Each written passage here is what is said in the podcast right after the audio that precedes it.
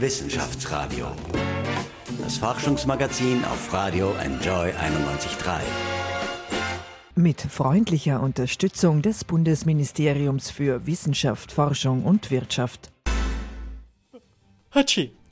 Gesundheit. Ja, wir sind mittendrin im Herbst und die Grippewelle rollt. Herzlich willkommen, ich bin Paul Buchacher. Wie stark wird die Grippewelle denn heuer wohl sein? Nützt es etwas, sich zu impfen? Wird ja viel diskutiert. Und wie kann man einer Grippe am besten vorbeugen? Dazu begrüße ich Monika Redelberger vom Zentrum für Virenkunde, sprich Virologie an der Medizinischen Universität Wien. Herzlich willkommen. Grüß Gott. Frau Redelberger, gibt es denn Prognosen, wie stark die Grippewelle heuer voraussichtlich sein wird? Ich habe in Medienberichten schon entnommen, die Grippewelle ist eigentlich schon da. Ähm, nein, die Grippewelle ist noch nicht da. Ähm, die Grippewelle ist in Australien im Moment. Da ist sie mhm. gerade am Abflauen. Die hatten eine sehr starke Grippewelle in diesem Jahr. Mhm. Äh, die sind jetzt gerade am Ende ihrer Grippewelle und werden quasi bald irgendwann mal ihre Grippewelle beenden können. Mhm. Oder ausrufen, dass sie beendet ist. Mhm. Ähm, und irgendwann einmal, vermutlich im Dezember, Jänner, so herum, wird auch dann die Grippewelle bei uns beginnen. Mhm. mhm. Ich habe gelesen, es gibt heuer zum ersten Mal den sogenannten Vierfachimpfstoff für Erwachsene. Für Kinder gibt es den schon seit 2014, also seit etwas mehr als drei Jahren. Was bringt der sogenannte Vierfachimpfstoff? Ist der für Erwachsene ratsam? Ähm, der hat den Vorteil, dass schlicht und einfach alle humanpathogenen Grippeviren abgedeckt sind. Ja? Mhm. Es gibt in der menschlichen Population im Prinzip vier Influenzaviren, die die Grippe verursachen können. Das sind zwei Influenza-A-Viren. Wissenschaftlich gesehen heißen die H1 und H3-Viren. Und bei der Influenza B gibt es eben zwei genetische Linien wissenschaftlich wiederum gesehen am Yamagata- und Victoria-Linie. Und in den herkömmlichen Impfstoffen für die Erwachsenen bis jetzt waren immer nur drei Impfstämme drinnen, sprich die zwei Influenza-A-Viren und ein B-Virus, also entweder Yamagata oder Victoria. Und äh, dann ist es immer darauf angekommen, welches Virus ist denn zirkuliert. War es die eine genetische Linie oder die andere genetische Linie? Und hat man mit diesem einen Impfstoff, in diesen Dreifachimpfstoffen, äh, die B-Linie auch wirklich erwischt oder nicht? Diese Problematik, die ergibt sich jetzt bei den Vierfachimpfstoffen einfach nicht mehr, weil in den Vierfachimpfstoffen einfach beide Influenza-B-Linien drinnen sind und somit alle humanpathogenen Influenza-Viren abgedeckt sind. Aber warum hat man nicht schon viel früher diesen Vierfach-Impfstoff eingeführt? Das klingt jetzt ganz simpel, wie Sie es mir hier erzählen. Warum ist sozusagen niemand schon früher auf die Idee gekommen, den auch für Erwachsene anzubieten?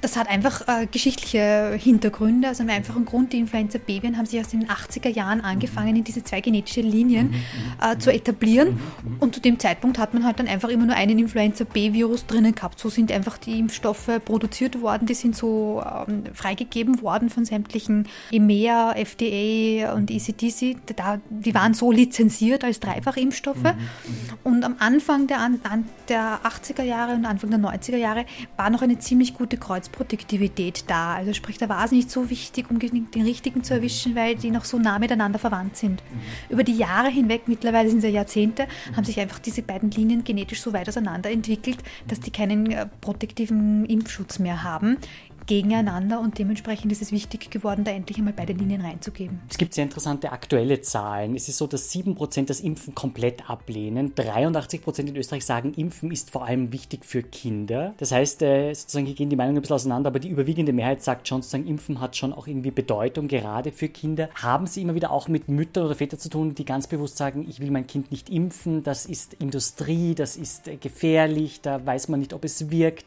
das ist sozusagen nur ein Verkaufsmarkt Marketing, ein Verkaufsargument.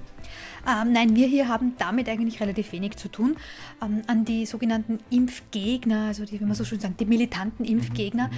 ich glaube, da hat man sowieso verloren. Ja? Die mhm. sind äh, sozial ziemlich gut vernetzt, vor allem im Internet sind die hochaktiv mhm. und haben das Problem, dass sie an und für sich die Impfskeptiker eigentlich verunsichern. Ja? Und mit diesen, wie, mit diesen äh, Leuten haben wir eher zu tun, die, die sich nicht sicher sind, weil sie einfach verunsichert werden durch diese militanten Impfgegner, die teilweise einfach Unwahrheiten verbreiten. Und da ist es ganz wichtig, aufzuklären, Informationen zu geben und äh, einfach die Tatsachen richtig zu rücken, ähm, einfach um diese Impfskeptiker einfach ähm, aufzuklären und die, äh, ihre eigene Entscheidung treffen zu lassen. Also würden Sie sagen, es nützt etwas, auch als Erwachsener sich impfen zu lassen? Sozusagen, kann man damit sozusagen etwas gesicherter durch die Winterzeit gehen, wenn vielleicht noch ein paar andere gute Dinge dazu kommen, wie zum Beispiel viel Sport treiben, Obst essen und so weiter sozusagen, um sozusagen auch anderen Bakterien ein bisschen sozusagen oder andere Bakterien ein bisschen außen vor zu lassen? Generell ist es auf jeden Fall, jeder, der sich vor der Grippe schützen möchte, mhm. hat die Möglichkeit der Grippeimpfung. Ja, das steht jedem äh, zur Verfügung mhm. und äh, ist auch eine sehr gute Methode, sich wirklich äh, davor mhm. zu schützen. Ja.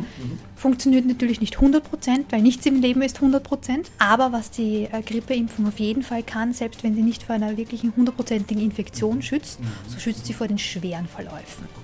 Ja. Es gibt viel weniger Krankenhausaufnahmen, es gibt weniger Komplikationen und auch weniger Todesfälle.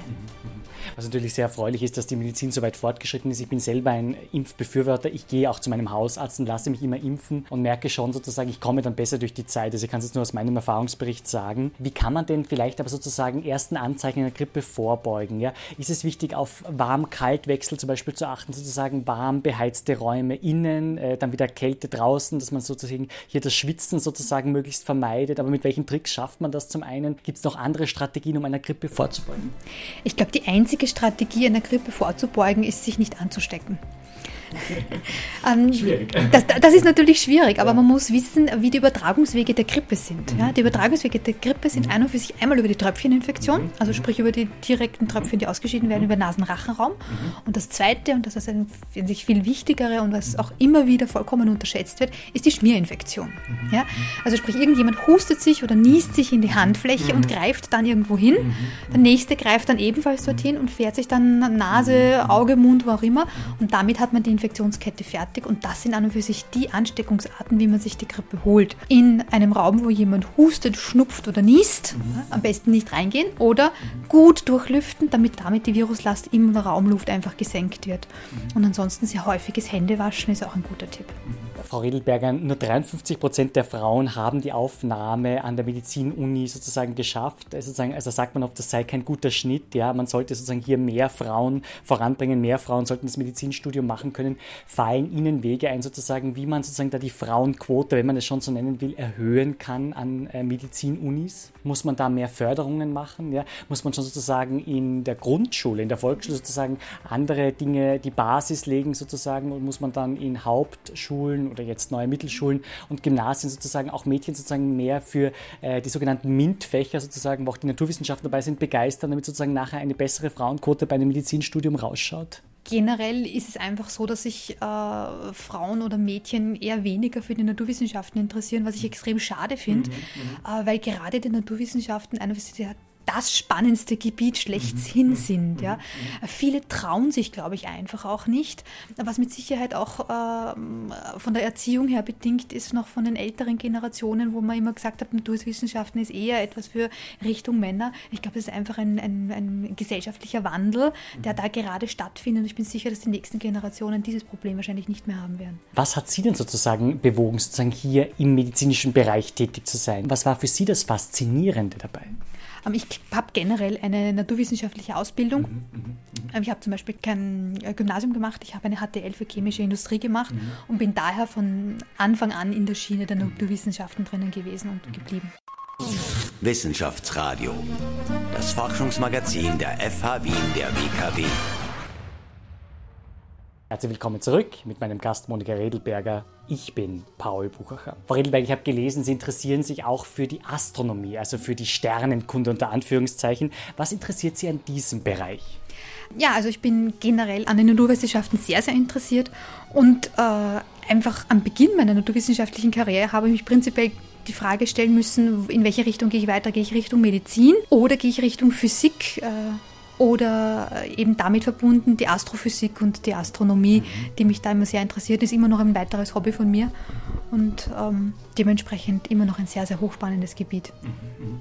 Ich hatte heuer schon in der Sendung Forscher und Science-Buster Florian Freistetter bei mir. Er beschäftigt sich auch mit den Sternen. Der hat damals zu mir gesagt, kann mich gut daran erinnern, dass das, was die Star-Astrologin Gerda Rogers da so macht und viele andere natürlich, also das Sterne deuten Unsinn ist, also die Astrologie.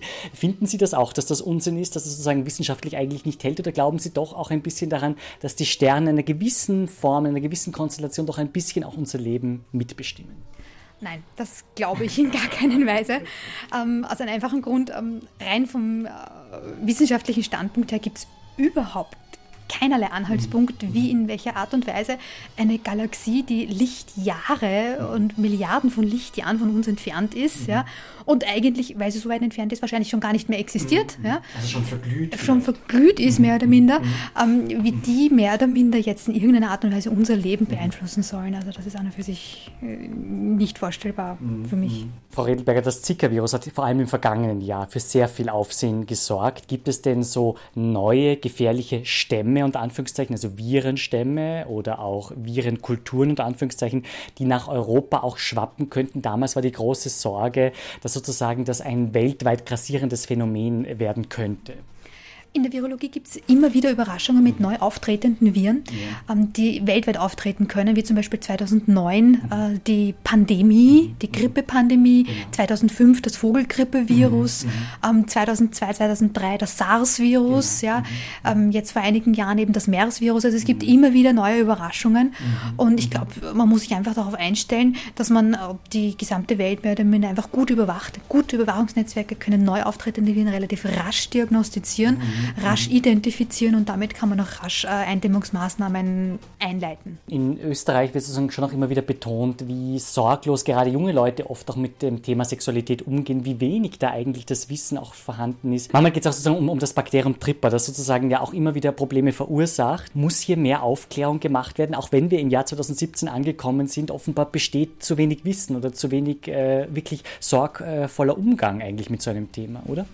Ah, ich glaube, das ist generell so bei allen Geschlechts, äh, bei allen äh, Krankheiten, die über Geschlechtsverkehr mhm. übertragen werden. Ähm, das ist eben so bei HIV, mhm. äh, bei AIDS. Da haben wir eine sehr, sehr gute Awareness, mhm. alleine durch die ganzen Tätigkeiten mhm. rund um den Liveball. Mhm. Da haben wir an für sich alljährlich mhm. immer wenigstens eine Steigerung der Awareness. Und ich glaube, das ist ganz, ganz wichtig, ein ganz, ganz wichtiger Punkt. Weil wenn man da angreift, dann kann man sagen, es gibt jetzt nicht nur das HIV, das über Geschlechtskrankheit übertragen werden kann, es kann genauso gut das Hepatitis B-Virus übertragen werden ähm, die Syphilis und so weiter, Herpes simplex Viren, auch die humanen Papillomaviren, für die es ja mittlerweile eine Impfung gibt. Mhm. Auch das sind alles die über Erkrankungen, die über Geschlechtsverkehr übertragen werden. Und ich glaube, da fehlt einfach noch die Awareness. Und ich glaube, das ist ganz wichtig, dass man da vor allem bei den Jugendlichen angreift. Vor einigen Jahren gab es eine große Diskussion, kann ich mich erinnern, zum Thema Gebärmutterhalskrebsimpfung, ja oder nein. Welche Erkenntnisse hat man heute? Bringt das was unter Anführungszeichen? Das bringt nicht nur was, das ist hoch erfolgreich. Mhm, ja. Mhm. Ähm, diese Neunfachimpfung, die es mhm, mittlerweile am mhm. Markt gibt, die quasi neun verschiedene humane Papillomavirusstämme enthält, ja. durch diese neun Stämme, die man da verimpft, ja, können 90 Prozent aller Gebärmutterhalskrebse verhindert mhm. werden. Mhm. Ja. Mhm. Und das sind harte Daten, harte Fakten, mhm. die durch viele, viele Studien weiter belegt werden. Mhm. Und das ist eine hoch erfolgreiche Impfung. Und also das sollte man auf jeden Fall machen, denke ich nicht. Das sollte man auf jeden Fall machen, vor allem äh, in der jungen Bevölkerung. Äh, leider kommt es viel zu wenig raus. Die Impfung ist gratis für die Kinder zwischen 9 und 12 Jahren und für die Jugendlichen von 12 bis 15 Jahren massiv äh, verbilligt. Ja. Wenn man sich erst nach 15 Jahren impfen lässt, dann ist das eine ziemlich teure Impfung, die noch dazu dann dreimal gegeben werden muss. Mhm, mhm. Und dementsprechend ist es ganz wichtig, dass man da wieder bei der jungen Bevölkerung angreift und sagt, lasst euch jetzt impfen, jetzt kostet es nichts, aber seid jetzt später mhm. extrem gut geschützt. Also hier auch ein wichtiger Appell, sozusagen das zu machen. An welchen interessanten Forschungsprojekten arbeiten Sie denn jetzt quasi in der Hochsaison, unter Anführungszeichen, der Grippe? Also, wir beschäftigen, also ich beschäftige mich hauptsächlich einfach mit der Grippe und mit der Überwachung der Grippeviren mhm. in Österreich. Mhm. Äh, wir haben bei uns das DINÖ, das Diagnostische Influenza-Netzwerk Österreich. Mhm. Das ist ein Netzwerk aus Ärzten, die über ganz Österreich verteilt sind und die nehmen von Grippe Verdachtspersonen Nasenrachenabstriche ab, die schicken sie zu uns ein. Wir machen hier die Diagnostik und schauen, ob da Grippeviren drinnen sind, ja oder nein. Und wenn welche drinnen sind, dann untersuchen wir diese Grippeviren ganz genau. Sprich, wir schauen, welches, Typus, welches Typ an Influenza-Virus das ist, welcher Subtyp, welcher genaue Stamm, das wird genau genetisch charakterisiert, es wird auch Antigen charakterisiert und wir können dann ganz viele Aussagen darüber machen, mhm. nämlich mhm. genau wann die Grippe in Österreich zirkuliert. Wir können genau die Woche sagen, ab jetzt beginnt die Grippewelle und wir können auch genau wieder sagen, wann die Grippewelle wieder mhm. endet. Wir können sagen, passt der Impfstoff.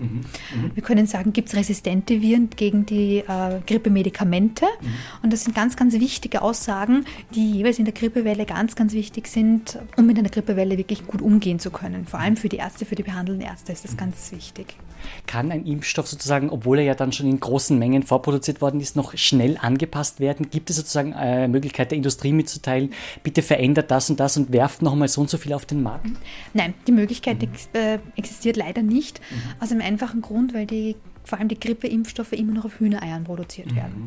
Und diese Produktion ist an und für sich eine sehr, sehr, sehr, sehr alte Technik. Mhm. Äh, das Grippevirus ist in den 1930er Jahren, 1933 eigentlich entdeckt worden und 1938 war mehr oder minder der erste Grippeimpfstoff produziert auf Hühnereiern. 1942 waren die ersten großen äh, Chargen produziert, wo dann quasi die ganze Armee von Amerika geimpft wurde im Zweiten Weltkrieg. Und seither hat sich diese Produktionsart nicht verändert. Das ist erstaunlich, denn wir haben jetzt 2017. Warum wurde sozusagen immer auf dieser Basis weitergearbeitet? Weil es einfach die bestmöglichste ist, wurde keine bessere, unter Anführungszeichen, gefunden? Oder? Ich glaube, am Anfang gab es einfach keine bessere. Mhm, mhm. Mittlerweile würde es eine bessere geben, aber ich glaube, da ist im Moment die Industrie nicht gut dahinter, weil einfach diese Umstellung von mhm. alten System auf das neue System äh, einfach eine sehr, sehr große Investition ist, die die meisten einfach nicht bereit sind einzugehen, auch weil der Markt für die Grippeimpfstoffe einfach nicht so groß ist und dementsprechend steigen die nicht um in ihrer Produktionsart. Was konnten Sie denn über die Jahre, was Grippeviren betrifft, feststellen? Werden die Grippeviren sozusagen aggressiver? Die Erkenntnis ist, dass man an und für sich bei der Grippe immer auf Überraschungen äh, gefasst sein muss. Macht schwierig. Es macht schwierig, ja. ja. Mhm. Ähm, es gibt eben die vier unterschiedlichen äh, Influenza-Viren, mhm. die quasi äh, humanpathogen sind, also die Menschen krank mhm. machen. Genau. Und vor allem das H3-Virus, das ist eines der Influenza-A-Viren, mhm. das hat eine ganz, ganz schnelle Änderungsgeschwindigkeit. Mhm. Das ist ganz aktiv, das ist ganz agil, das ändert sich mehr oder minder von Jahr zu Jahr, von Saison zu Saison. Und das macht es umso schwieriger, gerade für die H3-Komponente in den Impfstoffen immer den richtigen äh, Impfstamm zu generieren. Bei den H1-Viren und bei den B-Viren ist es nicht so schlimm, da kommt man sehr, sehr gut hin, da kann man gut abschätzen, was sich da tun wird und äh, wie sich das Virus verändern wird und kann damit sehr, sehr gut immer den Impfstoff mit den zirkulierenden Viren äh, übereinstimmend abdecken. Ich hätte noch ein aktuelles Thema angesprochen. Ein Forscher hat kürzlich sozusagen eine Obergrenze für veröffentlichte Wörter gefordert. Er hat gemeint sozusagen, der Druck ist mittlerweile so groß in der Szene, in der Wissenschaftsszene, dass man publiziert, also veröffentlicht. Ja. Er hat eine Obergrenze für Wörter gefordert, sozusagen, damit man sozusagen sich nicht totarbeitet beim Publizieren, beim Rausbringen sozusagen von Schriften, von Büchern, wie auch immer. Merken Sie sozusagen dass, äh, auch, dass sozusagen nur das gilt, was man publiziert hat, dass das eine enorme Druckspirale aufbaut? Wäre so eine Obergrenze unter Anführungszeichen sinnvoll?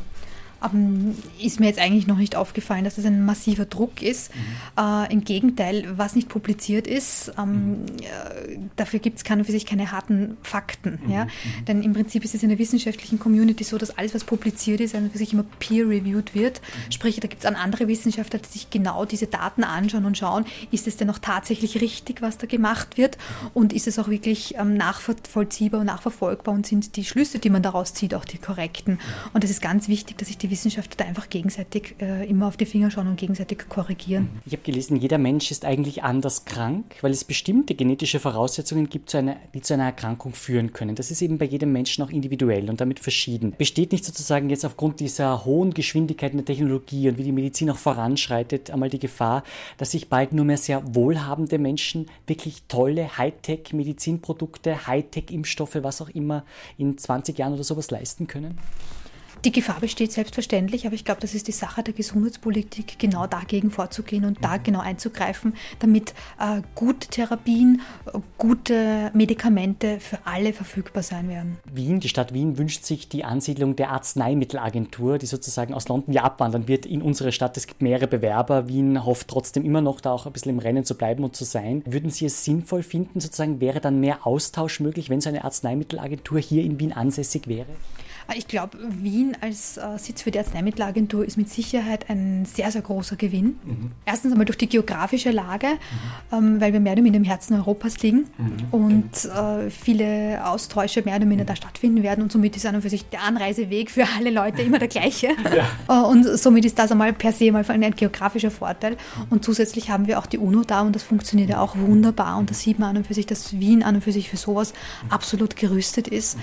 ähm, und wird mit Sicherheit sehr, sehr viel viele Vorteile bringen, wenn es denn auch so kommt, dass sie sich eventuell bei uns ansiedeln. Sollte Österreich noch mehr Geld in Forschung investieren? Vielleicht eine Nona-Net-Frage, ja. Aber sozusagen, wie erleben Sie es? Wäre sozusagen auch in Ihrem Bereich da und dort mehr Geld, sozusagen mehr Finanzspritzen nötig?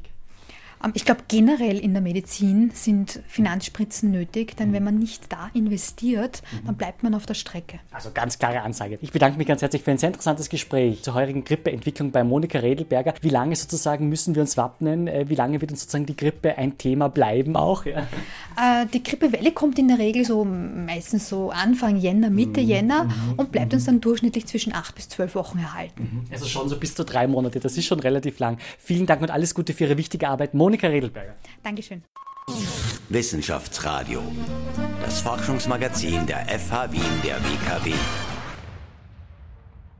Willkommen beim Wissenschaftsradio. Mein Name ist Michel Mehle und bei uns dreht sich ja heute alles um die Grippe und vor allem, wie man sie los wird, die Influenza sozusagen. Und äh, um darüber zu sprechen, habe ich mir auch einen Influencer besorgt, nämlich den Kiri von Bluefish Productions. Hallo. Hallöchen, freut Hi. mich, danke.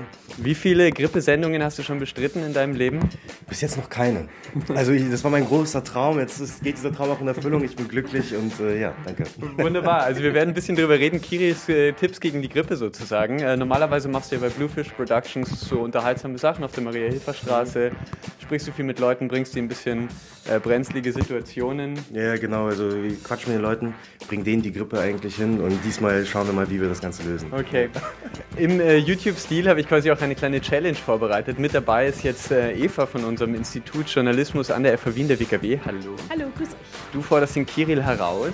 Ja, schauen wir mal. Ich habe schon geübt gestern im Fitnessstudio, habe schon probiert ein bisschen Orangen pressen, aber... Genau, weil darum geht es nämlich jetzt. Orangen sind gesund und äh, helfen auch gegen die Grippe. Wir fangen jetzt an mit einer ganz kleinen Challenge. Ähm, kennt ihr Schokolade schneiden? Jetzt schon, ja. Okay, ja. wunderbar. Also zur Erklärung, das ist äh, mit Würfeln und wer einen Sechser hat, fängt normalerweise an, sich Jacken und Mütze und Schal anzuziehen, dann wird man auch nicht krank. Und Schokolade zu schneiden, weil es aber um was Gesundes geht, machen wir jetzt mal Orangen. Okay. Und wir starten los. Seid ihr bereit? Influencer Challenge, los! Okay, wenn das Format jetzt einfach 20 Minuten dauert.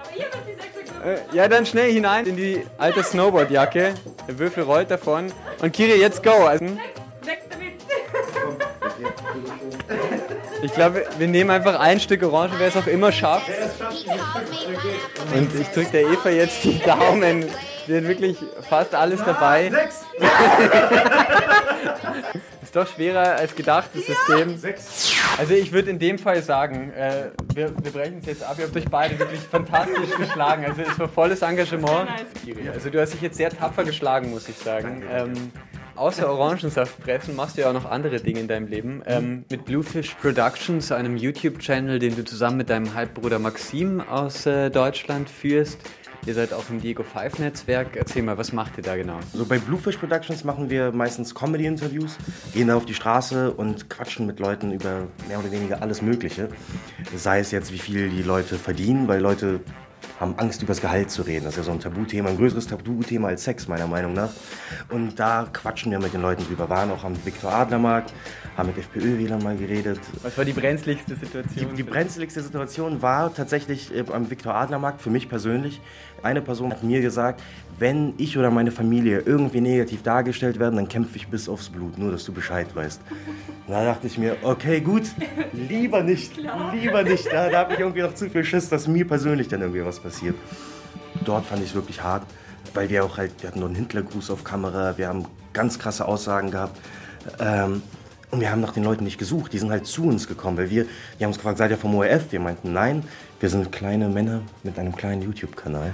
Und das kommt natürlich gut an. Und dann kamen die von alleine zu uns und haben halt deren Parolen da irgendwie ins Mikro gerufen, was krass war. Also das ist natürlich sehr schockierend, wobei man dazu sagen muss, dass natürlich nicht alle FPÖ-Wähler so drauf sind. Zu deinem ja, Dasein als äh, YouTuber auch, also mit Bluefish Productions, ihr veröffentlicht ja diese Videos auf YouTube. Wie äh, läuft das für dich oder wie siehst du auch gerade diesen, diesen Boom, den es ja schon seit einiger Zeit gibt oder mhm. dieses großen Trend im YouTuber-Sein?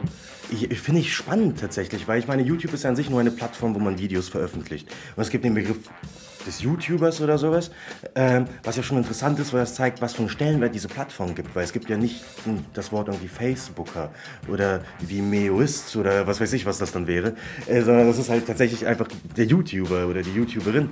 Ähm, und das ist ein Riesenboom, vor allem halt in der jüngeren Zielgruppe, irgendwie die, die Kids, die jetzt so 10 bis 15 sind, die sagen ja, mein Traumberuf ist es, YouTuber zu sein und nicht irgendwie Astronaut zu werden oder sonst was. Ähm, was finde ich halt spannend, aber der Markt ist halt übersättigt auch schon von so viel Content an sich. Da blickt man halt kaum noch durch.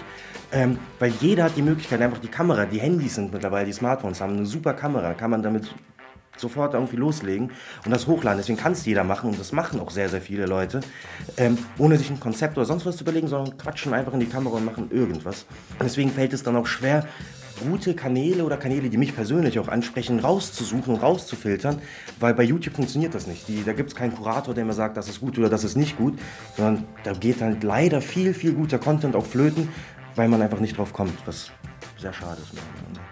Danke schon mal so weit. Danke, dass ihr auch beide, Eva, auch an dich, dass ihr beide heute da wart. Gibt es äh, einen Tipp, vielleicht könnt ihr das beide noch sagen, ähm, wenn ihr ein bisschen am Kränkeln seid, was bringt euch wieder auf die Beine? Vielleicht äh, Kiri? Ja, zwei Sachen. Einmal nicht googeln, was man hat, äh, dann hat man immer Krebs oder AIDS oder sowas. ähm, zweitens, was ich immer geschaut habe, ich habe immer Ice Age geguckt, äh, dann ging es mir immer besser. Also, vor allem als Kind immer Ice Age Teil 1, jedes Mal geschaut, ich musste lachen, Krankheit war weg für diese zwei Stunden, wie lange der Film dauert. Mittlerweile merkt man schon das Alter den Film an, aber sucht euch irgendeinen Film aus eurer Kindheit oder so, der euch so zum Lachen bringt, das hilft. Sau cool, also heute auch wahrscheinlich lachen, das war sicher sehr gesund, was wir gemacht haben. Neben dem Saft, Eva, bei dir? Ja, so ausgefallen ist es jetzt nicht, aber ähm, na, viel, viel Tee trinken und gut anziehen und in die Lieblingskuscheldecke kuscheln und einfach, ja, Netflix oder so. Wissenschaftsradio. Das Forschungsmagazin der FH Wien der WKW.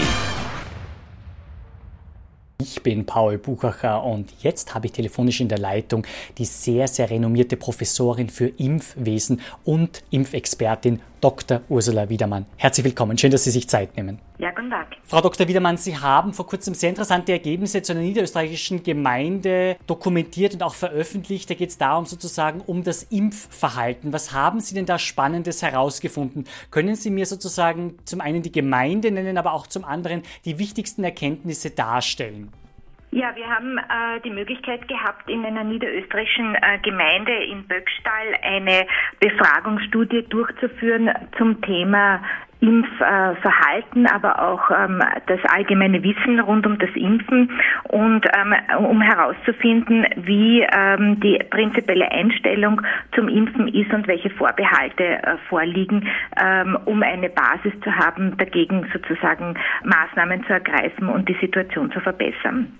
Wir haben ähm, hier Befragungsstudien, also einen, einen Fragekatalog äh, entworfen für Kinder genauso wie für Erwachsene.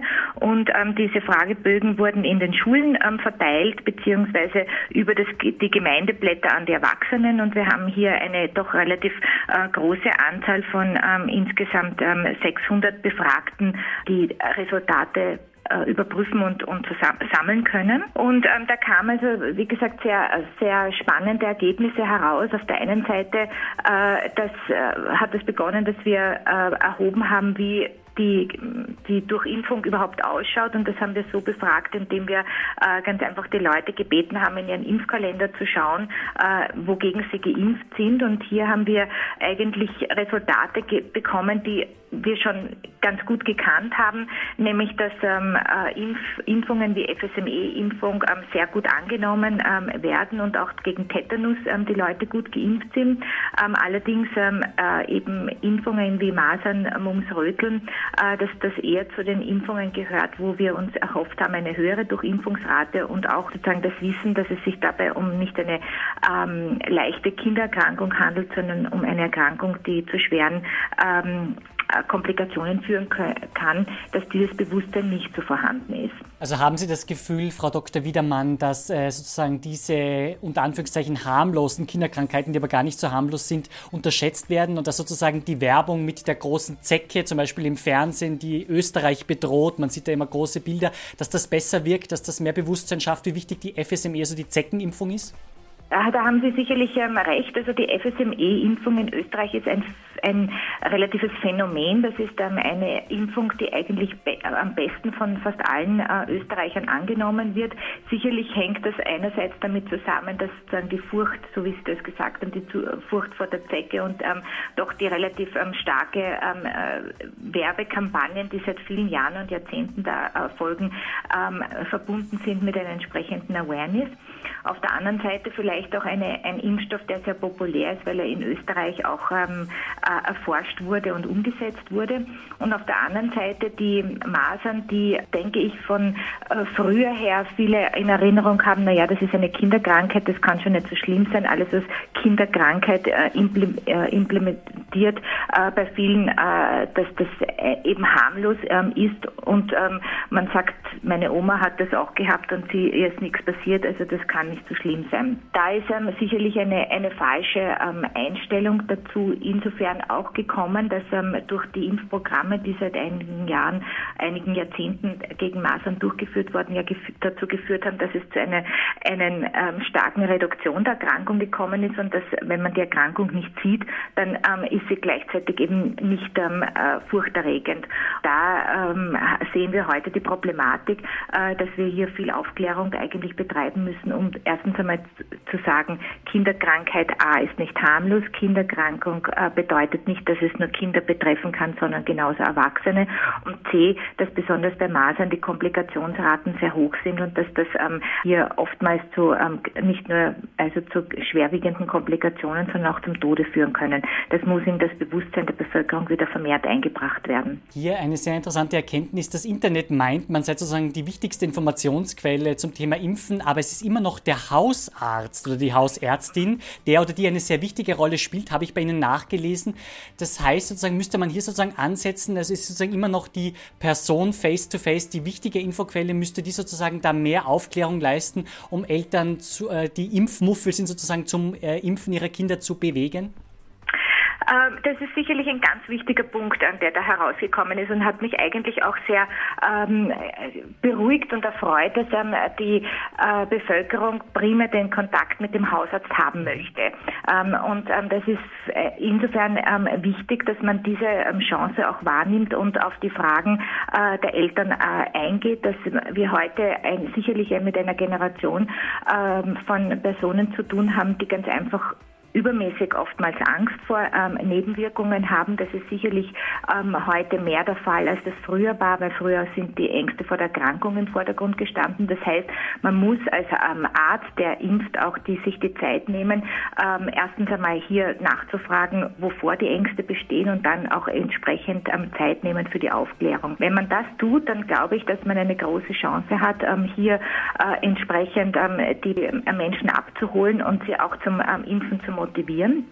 Wenn man das verpasst, dann ist die, ähm, der Effekt der, dass ähm, die Personen eben sich äh, ähm, verunsichert ans Internet wenden und das ist dann eigentlich die ähm, Hauptproblematik, denn da wird man dann mit einer Flut von Informationen ähm, überschüttet, wo man auch nicht mehr als Laie unterscheiden kann, was sind jetzt wirklich ähm, evidenzbasierte äh, Meldungen, was sind reine äh, Behauptungen, die aber keine, die nicht auf der Basis von äh, äh, Wissen bestehen. Und hier die Unterscheidung zu machen, was ist äh, auf der Basis von, von Emotionen getriggert und was ist ähm, Wirklichkeit, das ist fast unmöglich für den Laien zu tun. Und da wird dann die, die ähm, Verunsicherung und die Ablehnung sicherlich noch mehr geschürt. Das heißt, man muss verhindern als Arzt, aber auch jeder, der im Gesundheitswesen ist und die Möglichkeit hat, Aufklärung zu betreiben, dass man diese Chance des direkten Kontaktes auch wirklich äh, proaktiv nützt und ähm, äh, entsprechend an sich einstellt darauf, dass das ähm, mehr Zeit in Anspruch, als man wahrscheinlich eigentlich früher in der Impfpraxis ähm, dafür vorgesehen hatte. Hatten Sie es denn bei Ihrer Untersuchung in dieser niederösterreichischen Gemeinde auch mit sehr militanten Impfgegnern zu tun, also mit Eltern, die wirklich sozusagen äh, sich auch vernetzen? Ich habe das von jemandem gehört, es gibt sehr viel Vernetzungsaktivität im Internet. Äh, wir machen mobil gegen Impfung, das ist alles Industrie, das ist schlecht sozusagen, das tut den Kindern ja doch nicht so gut, das ist nur Geldmacherei. Haben Sie mit solchen Leuten Kontakt gehabt? Also an und für sich relativ wenig. Das ähm, ist auch interessant in der Studie gewesen, dass sich äh, der Prozentsatz an diesen wirklich ganz ähm, äh, vehementen Impfgegnern äh, zum Glück in einem sehr geringen Prozentsatz ähm, hält.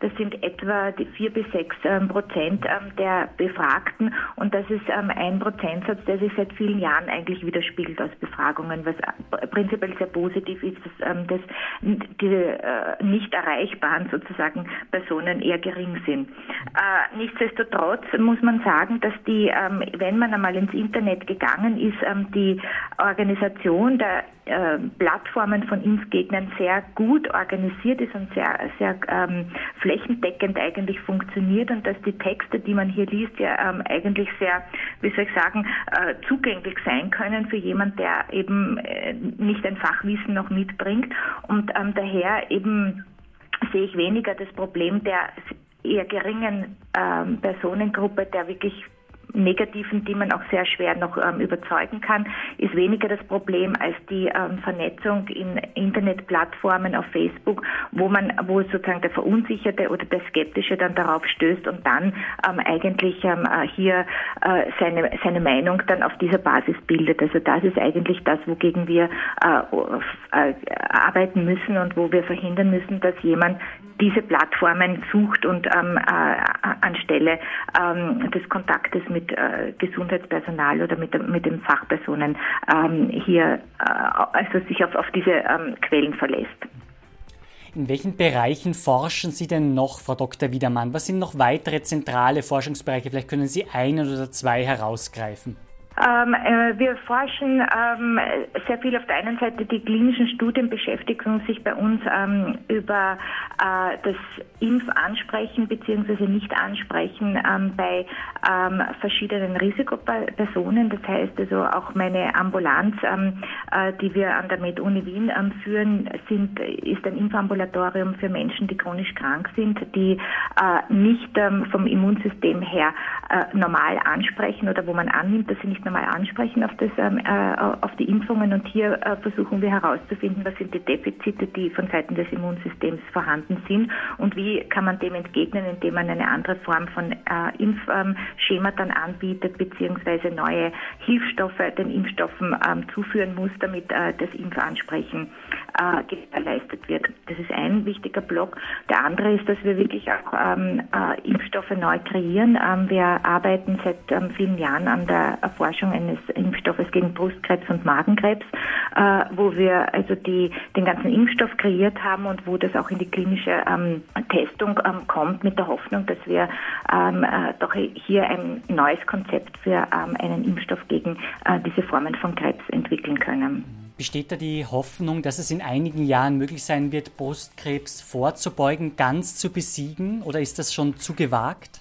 Das ist sicherlich zu gewagt, denn es gibt erstens einmal sehr viele Ursachen äh, und verschiedene Formen von Brustkrebs. Aber was wir versuchen, ist, dass gegen eine der ähm, Brustkrebsformen, die besonders ähm, äh, gefährlich ist und ähm, eine sehr schlechte Prognose hat, dass wir hier äh, eine Impfung entwickeln, die primär noch nicht eine prophylaktische, also wirklich eine, so wie man bei den Infektionserkrankungen äh, vorbeugend ähm, sie appliziert, ähm, sondern bei Personengruppen, die äh, nach einer Operation, wenn es also äh, hier zu, zur Vorbeugung von Metastasierung kommen soll, sodass man also hier ähm, äh, die weitere Betreuung nach der Chemotherapie ähm, äh, hier ähm, eine Verhinderung des Wiederkommens des ähm, Brustkrebses verhindern soll. Und die nächste Stufe Stufe wird dann sicherlich oder unser Ziel ist dann in weiterer Folge auch wirklich eine prophylaktische Impfung zu entwickeln. Weil wir gerade beim Thema Krebs waren, das Unkrautvernichtungsmittel Glyphosat ist ja umstritten, auch auf EU-Ebene. Es geht darum, wie lange soll das sozusagen noch bleiben dürfen, wie lange soll es noch sozusagen im Verkauf in Europa gelangen.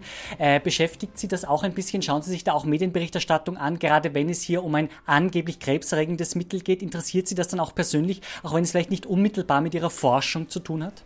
Natürlich interessieren äh, äh, uns alle äh, Dinge, die dazu führen, alle Umweltfaktoren, die dazu führen, dass es zu erhöhten äh, Erkrankungen kommt. Das sei einerseits ähm, alle Faktoren, die dazu beitragen, dass es zu erhöhten Krebsentstehung ähm, kommt, aber auch zu Faktoren, die andere ähm, chronische Erkrankungen wie ähm, Allergien oder Autoimmunitäten ähm, auslösen können, die also letztendlich einen Einfluss auf unser Immunsystem und Organismus haben, der sich dann so verändert, sodass die natürlichen Abwehrfunktionen sich möglicherweise verändern und die ähm, Neigung zu ähm, Erkrankungen äh, sich, sich ähm, steigern kann. Das ist ähm, äh, eine, der, eine wichtige Frage, um zu verstehen, ähm, was kann man machen oder wo ähm, sind äh, Umweltfaktoren spielen einen wesentlichen äh, Beitrag ähm, hier in der Immunmodulation. Das sind sehr, sehr interessante Fragen, wenngleich wir uns natürlich auf unsere Kerngebiete konzentrieren müssen. Also generell können wir Umweltfaktoren nicht ähm, untersuchen, aber, aber ähm, oftmals immunologische Veränderungen, das interessiert uns sehr. Ich würde gerne noch kurz ein aktuelles Thema ansprechen. Die USA hat offenbar ein massives Drogenproblem. Es geht darum, dass sehr viele Menschen von Opiaten abhängig sind, auch um Schmerzen zu lindern. Da wurde offenbar einiges in der Gesundheitspolitik nicht ganz richtig gemacht. Gelder sollen jetzt umgeschichtet werden, aber es kommt nicht mehr Geld durch Donald Trump, der jetzt den Gesundheitsnotstand ausgerufen hat. Hat Sie das berührt, wie Sie das gelesen haben, oder auch besorgt gemacht, dass in einem so großen Land sozusagen äh, so ein massives Problem vorherrscht? Hat man das lange offenbar nicht so richtig wahrgenommen weltweit, dass das ein riesiges Problem ist? Keine Frage. Ich meine, das ist, ähm, das sind ähm, immer sorgenvolle äh, Berichte, die man hier liest und überhaupt das Gesundheitswesen in Amerika ist etwas, was eigentlich äh, ähm, sicherlich sehr besorgniserregend ist, zumal ich einen Teil meiner Familie in Amerika habe und ähm, daher direkt ähm, auch betroffen bin, ähm, wie die Situation dort läuft. Und das ist also nicht nur das Thema Opiate, sondern das ist die gesamte Gesundheitsversorgung, das ist die Präventivmaßnahmen, die ähm, hier überhaupt nicht ähm, greifen und offensichtlich die Mittel immer weniger dafür werden. Das sind sicherlich äh, Zustände, die eigentlich eigentlich nicht würdig sind für ein entwickeltes Land ähm, äh, und, und wo man doch immer noch sagen muss, dass äh, es uns, uns, in Österreich ähm, sehr gut geht oder wir ähm, doch einen, eine, äh, eine ganz andere Form des Gesundheitssystems äh, äh, haben, wo wir zwar aufpassen müssen, dass wir nicht in eine Zwei-Klassen-Gesundheitssystem ähm, äh, hineinrutschen, aber, aber doch die, ähm, der Zugang äh, für alle gewährleistet ist und das ist ähm, ein wichtiger Punkt, den wir nie vergessen dürfen. Ich bedanke mich ganz herzlich für ein interessantes Gespräch bei Dr. Ursula Wiedermann und wünsche Ihnen alles Gute für Ihre Forschung. Danke vielmals. Wissenschaftsradio. Forschung einfach erklärt. Präsentiert von der Fachhochschule Wien der WKW auf Radio Enjoy 91.3. Das Jahr neigt sich dem Ende zu. 2018 wird es dann spannend. Am Campus der Medizinischen Uni Wien sollen dann drei neue Zentren für ein Programm zur Präzisionsmedizin entstehen. Was ist denn das eigentlich genau? Das frage ich jetzt eine Expertin. Herzlich willkommen in der Sendung Dr. Susanne Rödler. Ja, danke für die Bereitschaft, dass wir etwas erzählen dürfen über unser geplantes äh, Präzisionszentrum. Das sind drei Zentren. Ein Zentrum für translationale Medizin, das ist die Medizin, die aus einem bestimmten Bereich, den man schon kennt, wo sie ein Medikament haben, das eine Nebenwirkung hat und zum Beispiel dann für etwas anderes äh, sich als wirksam erweist. Das heißt, das ist der Übergang von der Grundlagenforschung in die klinische Medizin. Dann das zweite Zentrum ist ein Zentrum für äh, Technology Transfer. Mhm. Das heißt, dass die Patente, die aus den Forschungsergebnissen der MedUni entstehen, in die Produktion gehen können und dann sozusagen, äh, das ist die, die Grundidee, weltweit in den Vertrieb gehen können. Mhm. Und das dritte Zentrum, und das ist mein, meine Hauptaufgabe, ist das Zentrum für Präzisionsmedizin, auch personalisierte Medizin genannt, mhm. ist ein Zentrum, das äh, für den einzelnen Patienten aufgrund seiner DNA analysiert werden soll man kann hier einerseits genetische Faktoren, also Faktoren, die erblich sind, äh, besser definieren mhm. und daraus dann äh, präventiv Maßnahmen ergreifen. Einerseits und andererseits soll es helfen, Erkrankungen, die bis jetzt schwer heilbar oder nicht heilbar waren, besser zu erfassen und sie in, zu individualisieren, das heißt auf den einzelnen Menschen gezielte Therapie zu finden. Das heißt, zum einen geht es um Vorbeugung, Prävention heißt Vorbeugung, sozusagen das ist ein äh, wichtiges Stichwort. Ich habe gelesen, das eine Zentrum für Präzisionsmedizin kostet etwa 60 Millionen Euro. Es wird ab nächstem Jahr, also ab 2018 gebaut. Und es wird zum ersten Mal ein Projekt von dieser Größenordnung an der Med-Uni, also an der Medizinischen Universität Wien, über Sponsoren finanziert. Sie sind für das Fundraising zuständig, Frau Dr. Rödler. Wie herausfordernd ist das, Gelder aufzutreiben? Ja, das ist sehr herausfordernd, weil ähm, es äh, in Österreich noch nicht äh, sich herumgesprochen hat, dass man für Forschung private Mittel auftreiben soll. Es wird im Großen und Ganzen davon ausgegangen, dass das ähm, von der Republik gezahlt werden sollte. Die Präzisionsmedizin ist aber die Medizin der Zukunft und hier geht es auch um die Verbesserung der Ausbildung für die Studenten. Und das sollte jeden einzelnen Österreicher wert sein, hier zumindest ein bis fünf Euro zu spenden, damit wir auch für die Studenten und für uns alle eine gute Zukunft haben. Gerne der Spendenhinweis. Welche Webseite, welcher Link? Die Webseite ist das cpm.at. Dort finden Sie alle Details und unter fundraising.meduniwien.ac.at. Dort können Sie jederzeit Fragen stellen. Wir sind hier online und beantworten und freuen uns über jede Anfrage, die hier kommt. Bei welcher Sponsorensumme stehen Sie derzeit aktuell? Können Sie das sagen? Wir haben sehr viele Zusagen. Am Konto haben wir eine knappe Million und äh, hoffen, dass wir ähm, in den nächsten Jahren das Geld aufstellen können, damit wir das Zentrum verwirklichen können, weil es wäre, es ist die Zukunft der Medizin und es ist die Zukunft für alle Patienten auch im AKH. Und daher ähm, sind wir sehr bestrebt, dieses Zentrum auf die Beine zu stellen. Es entstehen eben insgesamt drei neue Zentren, die es bis 2025, also von heute aus gerechnet in acht Jahren geben soll. Die Herausforderungen der Zukunft im Bereich der Präzisionsmedizin, was würden Sie sagen? Die ein, zwei wichtigsten, die sozusagen auch Otto Normalverbraucher, Otto Normalverbraucherin, Patient, Patientin unmittelbar spüren werden. Also unmittelbar spüren werden die Patienten, dass es äh, unter anderem auch möglich sein wird, herauszufinden, welche Medikamente bei dem einzelnen Menschen wirken und welche nicht wirken, welche er umsonst nimmt. Das hat für den Patienten den Vorteil, dass er Medikamente, die bei ihm nicht wirksam sind, gar nicht mehr nehmen muss. Einerseits, andererseits für das Gesundheitssystem, dass man sich hier die Kosten auch ersparen kann. Das heißt, die Investition in das Präzisionszentrum ist auch gleichzeitig eine Möglichkeit, das Gesundheitsbudget in den Griff zu bekommen. Andererseits ist es natürlich so, dass zum Beispiel bei Krebserkrankungen äh, die Krebszellen auch mutieren. Das heißt, sie verändern sich im Laufe einer Zeit und sind vielleicht manchmal auf die Chemotherapie nicht, reagieren nicht auf die Chemotherapie.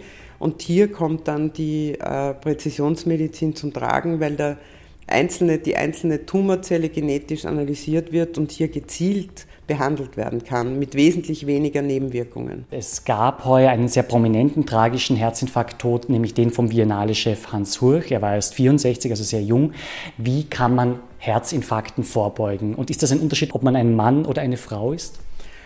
Also erstens kann man Herzinfarkten vorbeugen. Das sind die bekannten Risikofaktoren, äh, hohe Blutfettwerte, hoher Blutdruck, wenig Bewegung. Das sind unsere drei Maxime. Mhm das ist die eine Sache. Die andere Sache ist, und auch hier spielt die Präzisionsmedizin eine große Rolle, weil man zum Beispiel die Cholesterinwerte einstellen kann und schauen kann, es gibt sogenannte familiäre Hypercholesterinemin, wo man dann genau sagen muss, wie, wie präzise man diesen Patienten einstellen soll. Einerseits. Andererseits, beim Herrn Hurch war ich nicht unmittelbar involviert, aber ich denke, dass hier auch der Stress eine große Rolle gespielt hat und eben auch die Bewegungslosigkeit, weil äh, normalerweise Menschen, die so ein Projekt auf die Beine stellen, dann eine Zeit lang doch wenig Sport machen. Also es empfiehlt sich sozusagen viel Bewegung zu machen, Sport zu treiben, vielleicht auch im klassischen Sinn über das Fitnesscenter, über das Laufen gehen zum Beispiel. Also ist das Laufen gehen und es sind die berühmten 10.000 Schritte pro Tag, mhm. die jeder machen kann, mhm. in jedem Alter. Und es gibt hier gute Beispiele von den 80-Jährigen, die natürlich auch die Zeit haben, aber man kann äh, statt den Lift zu benutzen, zu Fuß gehen und man kann versuchen, Rad zu fahren, wenn das mhm. Wetter es erlaubt. Mhm. Also jede Möglichkeit, sich zu bewegen, ist eine Prävention, eine Vorsorge, um nicht an einem Herzinfarkt oder einer anderen Gefäßerkrankung mhm. zu erkranken. Frau Dr. Rödler, Sie haben die Klinik-Clowns in Österreich mitbegründet, also eine Pionierleistung. Diese Clowns bringen vor allem auch junge Patientinnen und Patienten zum Lachen. Lachen kann ja gesund machen. Gibt es da besonders berührende Erlebnisse in diesen mehr als 25 Jahren, ja, die es die Klinik-Clowns in Österreich, denke ich, gibt, äh, die Sie besonders bis heute bewegen, die Ihnen besonders hängen geblieben sind?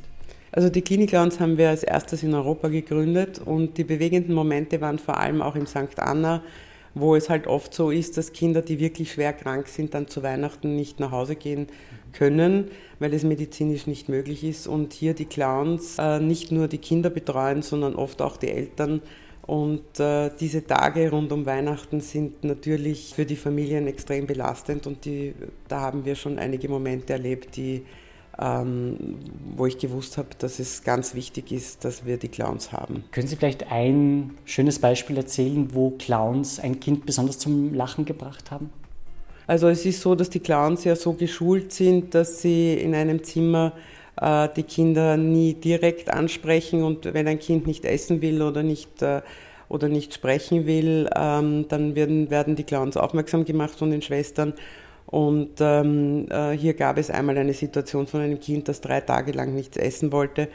Die Clowns haben dann einen Luftballon Maus und haben den Bauch der, der Luftballonmaus äh, gefüllt mit den Kommentaren, die dieses nicht essen wollende Kind dann schlussendlich gesagt hat, viele Solette und viele Gummibärli bitte in den Bauch der Maus. Mhm. Und dann haben wir äh, sozusagen die Sprachbarriere gebrochen gehabt. Ich habe gelesen, Sie haben Ihre Ausbildung in den USA gemacht. Sie waren also in Amerika. Sie haben quasi auch einen amerikanischen Bezug damit sozusagen. Wie sehen Sie aktuell die amerikanische Politik?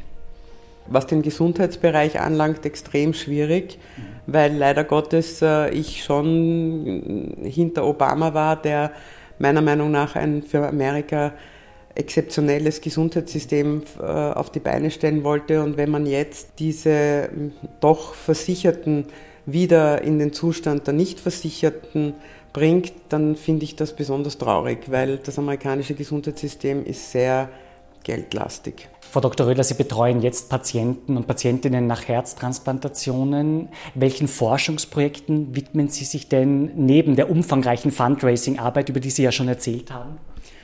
Also der Schwerpunkt ist äh, die Atherosklerose des transplantierten Herzens. Das mhm. nennt man Kraftsklerose. Mhm. Und das ist seit langem äh, mein Forschungsschwerpunkt. Und hier haben wir einen ganz interessanten Aspekt, da die Patienten ja alle immunsupprimiert sind und diese Atherosklerose unter Immunsuppression eine ganz spezielle Atherosklerose ist und wie man ja in den letzten äh, Zeiten auch äh, immer mehr publiziert hat, die Atherosklerose einen, einen hohen immunologischen Faktor, sprich einen infektiologischen Entzündungsfaktor hat. Und daher ist das natürlich extrem spannend. Wie äußert sich diese Erkrankung ganz genau? Können Sie uns das in plastischen Bildern beschreiben, damit wir es uns besser im Radio vorstellen können? Atherosklerose des transplantierten Herzens äh, äußert sich gegenüber den normalen atherosklerotischen Veränderungen in den Herzkranzgefäßen insofern, als es vor allem eine, die kleinen Gefäße zuerst betrifft, eine sogenannte Small Vessel Disease. Mhm. Und die epikardialen Gefäße, also die großen Herzkranzgefäße, mhm. erst am Schluss. Und natürlich sind die Ablagerungen anders, haben eine andere Konstellation als in der normalen Atherosklerose. Und das ist äh, eben der spannende Faktor, um zu schauen, wie hier die Abwehrzellen eine Rolle spielen, weil die Patienten ja, wie erwähnt, äh, immunsupprimiert sind, also das Immunsystem hintangehalten wird, um eine Abstoßung zu verhindern. Mhm, mhm. Besteht hier eine Gefahr wie bei Alzheimer bzw. bei Demenz eine Zunahme an dieser Form der Erkrankung? Ja, bei Demenz weiß man, dass bis 2050 sehr, sehr viele Menschen darunter leiden werden. Eine Zunahme hängt natürlich von der Zahl der Transplantierten ab. Ja. Aber prinzipiell äh, haben wir auch hier Möglichkeiten mit den neuen Medikamenten für die Immunsuppression, die wesentlich besser sind, die sogenannten mTOR-Inhibitoren die wesentlich besser sind und die eine gewisse Verhinderung dieser Atherosklerose bewirken. Und wir sind ja immer wieder dabei, neue Immunsuppressiva zu finden, die möglicherweise dann ähm, eine Verbesserung diesbezüglich ermöglichen. Ja? Jetzt die allgemeine Zunahme hängt, hängt wahrscheinlich bei den normalen Menschen mhm. Auch damit zusammen, dass der Stress eine ziemliche Rolle spielt. Diesbezüglich gibt es ja auch schon Publikationen und wir leben in einer sehr hektischen Zeit und in einer Zeit mit Angst und Angst kann natürlich auch krank machen. Deswegen ist der Humor ganz besonders wichtig.